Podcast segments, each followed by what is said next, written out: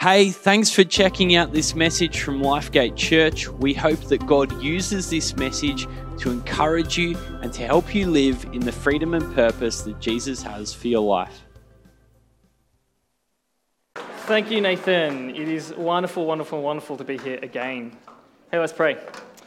God, I thank you for this opportunity to, to share your word, God. Thank you for what you have put on my heart, and I pray that. Uh, I get the words exactly as you want them, God. I pray that, that people will only hear what you have to say, the message that you have for us this morning, and that, um, yeah, God, you will do a work in our hearts to receive that and prepare to do that. Amen. Amen. All right. Hey, so I'm doing a bit of a follow up message um, to, to last time I was here, but um, in, in the meantime, to give you a bit of a picture of my, my life, I've been doing a lot of looking into health nutrition, all this sort of thing. I've been on a bit of a kick for a few years since I had appendicitis a couple of years ago. And um, last year I got more into the science of it. And there's some really fascinating stuff out there. Um, and it's just, you know, as in so many fields, more and more things are being discovered, more and more things are being learned. And more and more myths are being busted, too, I must say. So, some things that I have come across recently um, no good evidence to suggest that you need to drink two liters of water a day. Apparently, no. Don't worry about it. Don't worry about that two liter bottle. Stay hydrated, but you don't have to worry about that so much. Um, calorie counting doesn't work. Some of you probably know that because a whole bunch of the underlying data is just completely incorrect. The way they've calculated the energy levels and stuff, no, it doesn't actually work. Um, and, and, and, a funny one, um, maybe for some people, but still the, the underlying math they did was incorrect. Um, and protein. People love protein at the moment. Eat a whole lot of protein, don't need carbs, right? Well, when you eat too much protein, your body turns it into carbs in you. I thought that was funny. Um, but they're also like just discovering some fascinating new things. Um, and one of those things uh, I'll just tease you with actually. Um, so, how to put this? Scientists looking deeper and deeper and deeper into the human body have found something about your body that they now think, and they can put math on this to say is more unique to you than your own DNA. There's something about you that is so unique to you beyond your DNA. Hold that thought. We're going to come back to that shortly. So, a few months ago, when I was here, um, I began by posing the question what is the Bible? And I offered you my response to that question. Uh, we looked at the facts a few of them, that the Bible is the Word of God. It has the authority of God, it is God's Word to us. We looked at what the Bible reveals to us. The Bible reveals who God is that He is creator, that He is sovereign over all His creation, He is good, and He is loving, and He is just. We looked at the fact that the Bible is a historical account of God's interaction with humanity. God is a God who works powerfully, He's a God who guides. He performs miracles, He saves, and He forgives. The Bible reveals who Jesus is. Jesus is God's Son. It reveals this incredible life that He lived for us and this incredible sacrifice at the end of His life on earth so that we could be saved. And lastly, we looked at the fact that the Bible is a communication from the author of creation to you. Incredible truths. And we landed on the question what are you doing with the Word of God? And we quickly covered five practical things. You might remember we talked about making daily time for it, meditating on it, praying it, responding to it, and sharing it. And I hope that, that some of that stuck with you, and that's something you've been working on in your lives over the last few months. Now, I continue to sit with the message too. I continue to sit with this question and this exploration of God's word a bit longer. God has given us such an incredible treasure in his word. And so my thought was then, well, what else does it say he's given us?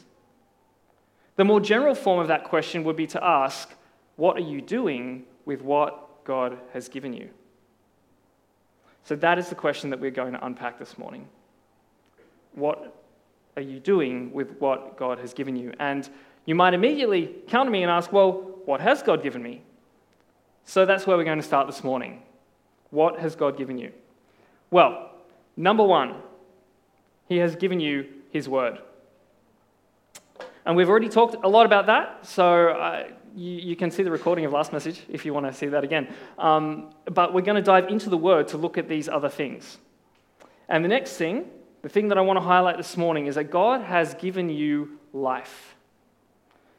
Our key text for this passage this morning is Psalm 113, verses 13, sorry, 139, verses 13 to 14. This is King David writing this psalm, and he writes, For you created my inmost being. You knit me together in my mother's womb. I praise you, for I am fearfully and wonderfully made. Your works are wonderful. I know that full well. And in verse 16, he goes on to say, You saw, your eyes saw my unformed body. All the days ordained for me were written in your book before one of them came to be. An incredible scripture that begins to talk about the complexity of us, that God put in us, that God, as our designer, He's made us that way with incredible, intricate detail. So I wanted to pause on that thought this morning um, and just think about that, that complexity a little bit further with what we know today with the advantages of years of, of science that King David didn't have at the time. Um, did you know that your body is composed of approximately 30 trillion cells? Approximately 30 trillion, and around 7 trillion nerves are connected up to form your nervous system. Crazy numbers. I don't even know how to conceptualize what that looks like. In recent times, some scientists have uh, been looking more deeply into a newer area uh, known as the human microbiome. Some of you might have, might have heard of it. In a nutshell, your microbiome is all of the microbes and bacteria and fungi and these living things, these bugs, living on your skin and in your gut and elsewhere in your body. And they're discovering, oh, actually, there's a lot more going on there than we first realized. They currently estimate that you have 100 trillion microbial cells in and on you. That's on top of the 30 trillion cells that actually make up your body. And someone did some math on this and came up with an estimate that those bugs on and in you weigh around two kilograms. Crawling all over you. That's a delightful thought for this morning, isn't it? And what they're discovering what they're discovering is that there are thousands and thousands of species of bug within that array. And so it is that they've said that, that it's quite possible, and it's looking like your, your gut microbiome, your overall microbiome, is more unique to you than your own DNA because of the amount of combinations and complexities um, of that, that I can have bugs that you don't have, your body's never seen before because I got them from somewhere. And, and so there's this, this layers and layers and layers of complexity and, then, and, and to say the bugs, a lot of people think, well, bugs must be bad. But what we're finding is that these, some of these are actually critical to immune function. Some of these are critical to digestion and other bodily functions. And so it seems that we have been made this way. God has made us with all of this in mind. And so, you know, I already thought the human body was complex enough, and God was amazing for that. And now we are just discovering layer upon layer of complexity, and God knows it all. The ESV translation of this passage says that we are intricately woven. I like that. I like that expression. At least hints at the level of detail that we have all of these interacting systems that God has put in place to make us who we are. God is amazing, amen? He has given you life. Okay, what else has God given us? He has given us his son. We touched on this a bit last time too. John 3:16 For God so loved the world that he gave his one and only son that whoever believes in him shall not perish but have eternal life. God has given you his son. And it's through his son that he has given you salvation. Ephesians 2 4 and 5 says, But God is so rich in mercy, and he loved us so much that even though we were dead because of our sins, he gave us life when he raised Christ from the dead. It is only by God's grace that you have been saved. God has given us, has offered us salvation and an eternal future with Him. That's incredible. Next, what else has God given us? Well, He's given us the Holy Spirit. 1 John 4:13 reads, "And God has given us His Spirit as proof that we live in Him and He in us." If you are a Christian, God has put His Spirit inside of you. God Himself living in us. Again, incredible that a God as vast as the creator of existence and everything in it would choose to live in us is incredible. What else has God given us? Well, the next one is also incredible. These are all incredible. Purpose. God has given you purpose. Our key text here, which I love, is Ephesians 2:10. For we are his workmanship, created in Christ Jesus for good works which God prepared beforehand that we should walk in them. I want to pause here and sit on this verse for a minute. My paraphrase of this verse, the David Odgers paraphrase translation of the Bible, goes something like this God created you on purpose for a purpose. God created you on purpose for a purpose. I love this verse because if you're ever discouraged or unmotivated or lacking direction, this is a truth we can stand on. You are here for a reason. Let me say that again. You are here, you exist for a reason, for God's reasons. He has a purpose for your life.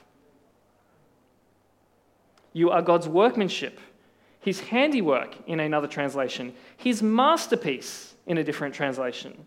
Created for good works. Good works that he's already prepared. He thought about long, long ago, before even your parents existed. God had already thought of you and had a plan in place for you. So, how do I find this purpose? You might wonder.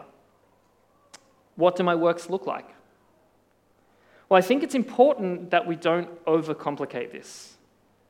The first way is simply to follow the basic commands that we've been given by God love others, pray for them, show mercy, forgive our enemies, pray for our enemies, help those in need, and so on. Follow Jesus' teachings and the teachings of the New Testament. Another way to think about this is to ask yourself what am I passionate about? And what are my talents? Because the odds are God's purpose for you involves things that you're good at and things that you're passionate about. Which makes sense, right? Because if you consider that God made you in the first place, and He knows you intimately, and He put those talents in you to begin with because He designed you, it just makes sense that that's where your purpose is going to lie, right? God didn't do it for funsies. He's, he's, he's fairly deliberate. Those talents are there for a reason. Your passions are there for a reason. God has created you on purpose, for a purpose, for you to walk in. And that brings us to one more thing that God has given us gifts. Who likes gifts? Yeah? I thought I might get a bit more of a response from that. All right, Romans 12, 6 to 8 says this In His grace, God has given us different gifts for doing certain things well. So if God has given you the ability to prophesy, speak out with as much faith as God has given you. And if your gift is serving others, serve them well.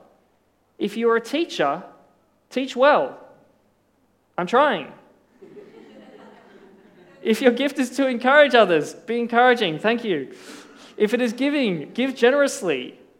If God has given you leadership ability, Take the responsibility seriously, and if you have a gift for showing kindness to others, do it gladly.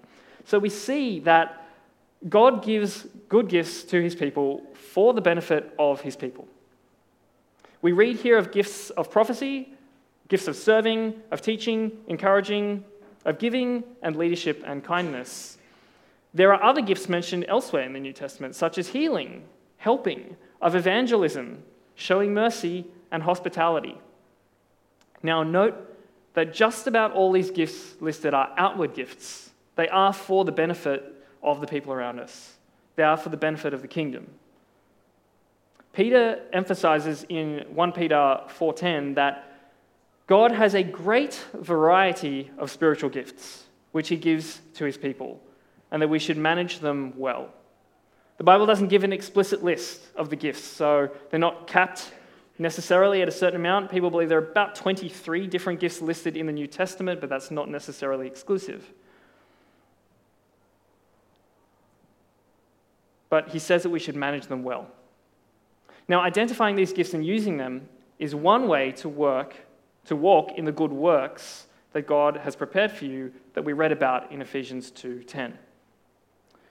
Again, you might ask, how do I know what my gifts are? Well, let me say that God is not trying to hide your gifts from you. And so, number one, you can ask God to reveal them to you. I talked in the first service also about how sometimes people see them in, in this and kind of call them out. Sometimes you may not be particularly aware of what God's put on your life, but other people can see something in you. Um, and, and just having a conversation, helping to, to bring that to their attention, helps them go, oh, yeah, I do like doing that. That's something about that does resound with me when I do that. Um, so that can also be really uh, beneficial for the church. The focus of Paul and Peter in their writings about this in the New Testament is very much on using the gifts and not as much on identifying them. They don't have any special tricks for it, which somewhat suggests that at least it should be fairly self evident to us. And that again suggests that it would line up with our passions. If, you, if the desire of your heart is to encourage others, then you probably have the gift of encouragement. And if your desire is just burning on you to go out there and share Jesus with the world, well, then, yeah, you probably have the gift of evangelism. It just makes sense. And so the encouragement is to take a step into that. If you have something burning on your heart and you're like, yeah, I really want to give that encouragement, yeah, I really, really feel the need to be praying for that person right now, well, then take a step and do it and see what God does. When I first started to teach, I had a stirring on my heart that hadn't been there before. At some point, I just became aware this is something I kind of want to do, which was interesting because to that point in my life, I had been petrified of public speaking. Absolutely petrified. Didn't want anything to do with it. And so it took a little while to recognize this thing stirring in me because it was so opposite to how I was previously. But it was there and I couldn't deny it. And it, and it like, okay, so maybe initially I was like, no, I couldn't do that. That couldn't possibly be me. But I sat with it and it stayed and it grew. And there was a bit of anxiety about it because I'm like, it's public speaking. What if I get it wrong? All this sort of thing. But, but still, the stirring stayed there. And as I spoke about it with a couple of people, shared talking to Nathan about it at one point, and he, he pointed that, that out at me. He said, just based on the way you're talking to me, this sounds like something for you. Because he recognized that in me. And so it's important that we don't just, you know, run away from these things or deny them or just go, I couldn't possibly do that. That's, that's for someone else. Because you've got something. God's got something for you. The Bible says that plainly. And we're all on the journey of finding out what that is and how we can use it. But at some point, when you have that stirring, the challenge is take a step, see what God does. So let's recap quickly what has God given you? He has given you His Word. He has given you life itself. He has given you Jesus. Through Jesus, we have salvation. God has given you His Spirit, and He's given you a purpose, and He has given you gifts. So, returning to our question, what are you doing with what God has given you? What is an appropriate response when you think about receiving these blessings. For me, each time I come back to dwell on this, when I think about God's truth and I meditate on it, my response inevitably is always, wow. Like, wow, God did that for me? Little on me on this planet, and this giant God who created the stars and the universe and the planet and two kilograms of bugs on my skin, like, like he's offered me this? He's living inside of me? Like, it's phenomenal truth. And every time I come back to this, it's just, wow, God, you are amazing. Wow, God, you are incredible. Thank you. Again, thank you. Again, God, I have to thank you. It's just this natural thing that wells up in me. And so, what I want to suggest is that we start with gratitude because it's simply the most natural place to have a conversation with God or to respond to this at all. And I want to suggest that it should be a daily thing, not just an occasional thing. Because the beauty of having regular time with God and reflecting on the word regularly, His truth for us is that it sets our hearts on Him. It sets our attitude and our perspective for the day. If that's one of the first things you dwell on when you get up, then you can start to view your whole day through that lens of this incredible God who's made you for another day. My focus is then no longer on the nine to five or the hustle and bustle of life and all the chaos that life throws at us, but it's about staying alert to what God has for me today. Where can I serve? Who can I encourage? Who do I need to pray over? Who can I speak life over? Whether they realize it or not, whether they need prayer or, they realize, I can still be praying for them. Because when we think about the other part of this, doing good works, living a life for God, obedience for obedience' sake is really hard. Maybe some days it feels easy. It's hard, it's easy until it's suddenly not. And someone pokes you the wrong way, they trigger you, they say that thing that gets under your skin, and all of a sudden obedience gets really hard. But obedience to a glorious and merciful God who has saved me and changed my future, that never gets old. Yes. That never gets old. That is much more of a motivator than knowing oh, I should try and do some good works today. You can't go far wrong if you are regularly reminding yourself of all that God has done for you. I had this thought yesterday. One of my favorite scriptures is Lamentations 3 22 and 23, which reads, The steadfast love of the Lord never ceases, his mercies never come to an end. They are new every morning. So I put to you, if God's mercies for us are new every morning, how much more should our gratitude rise each day in response? So, start with gratitude. Then, take a step.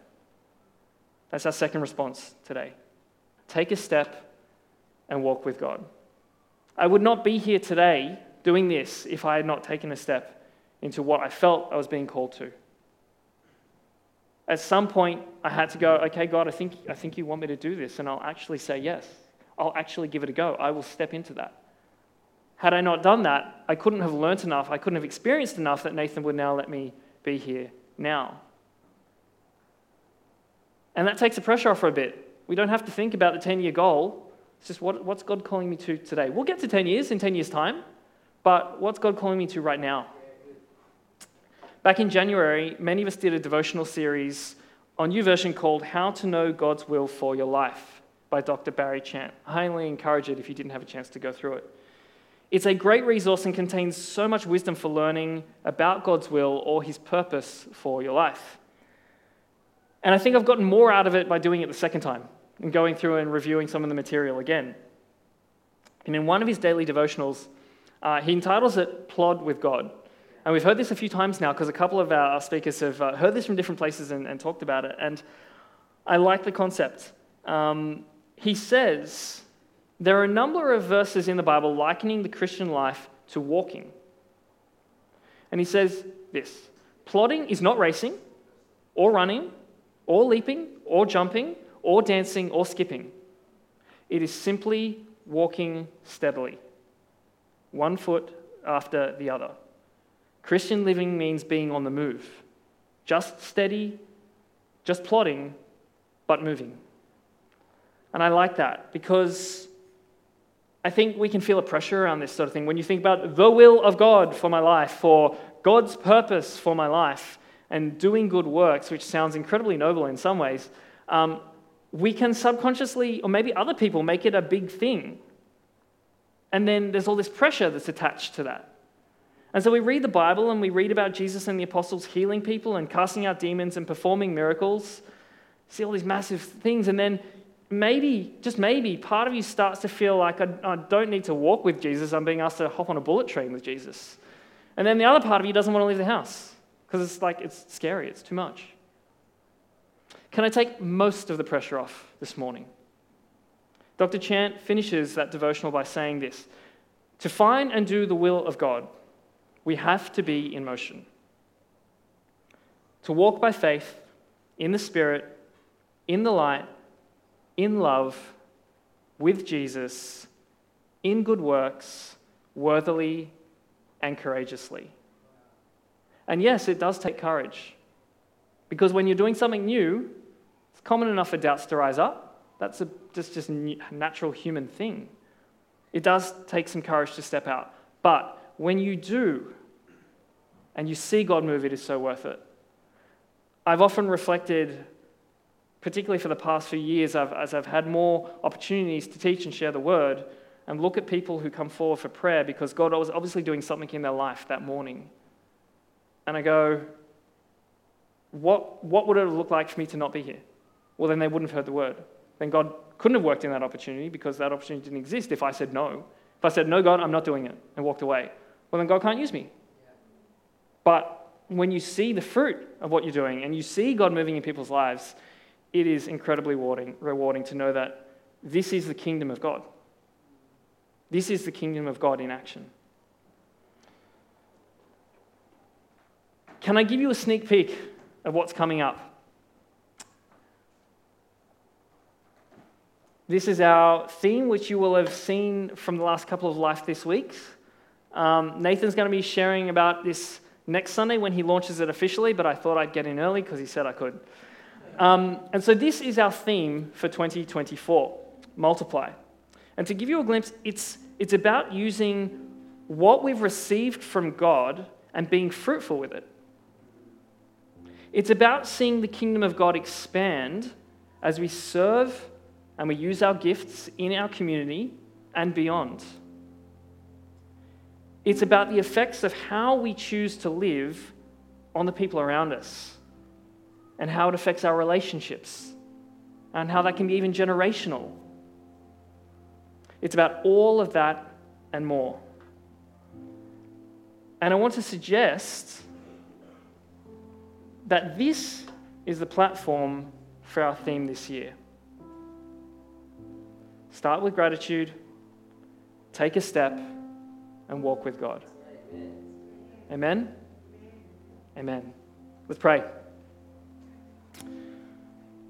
God, I thank you for your word and your truth because it does so much to teach us and guide us and enlighten us in a world that is sorely lacking truth, God.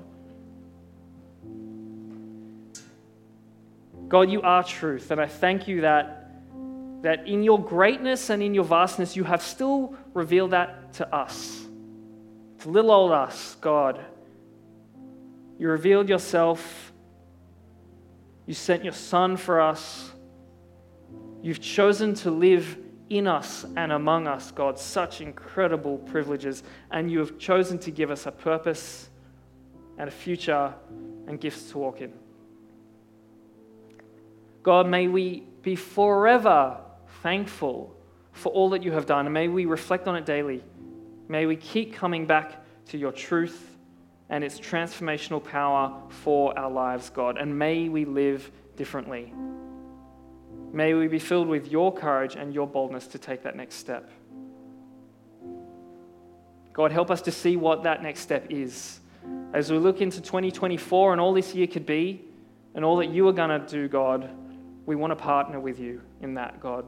We want to walk this year with you side by side. God, we give you all of the worship, all of the praise, all of the honor. God, you are so worthy. Amen. Thanks so much for checking out this message. Lifegate Church has people meeting in person and online in many different locations, and we'd love to help you get connected. My name's Andrew, and I lead our online team here at Lifegate Church, and it's our job to do exactly that We'd love to help you find community, get support and prayer, and take your next step. So, why don't you connect with us and take your next step at lifegate.org.au and click the next step button?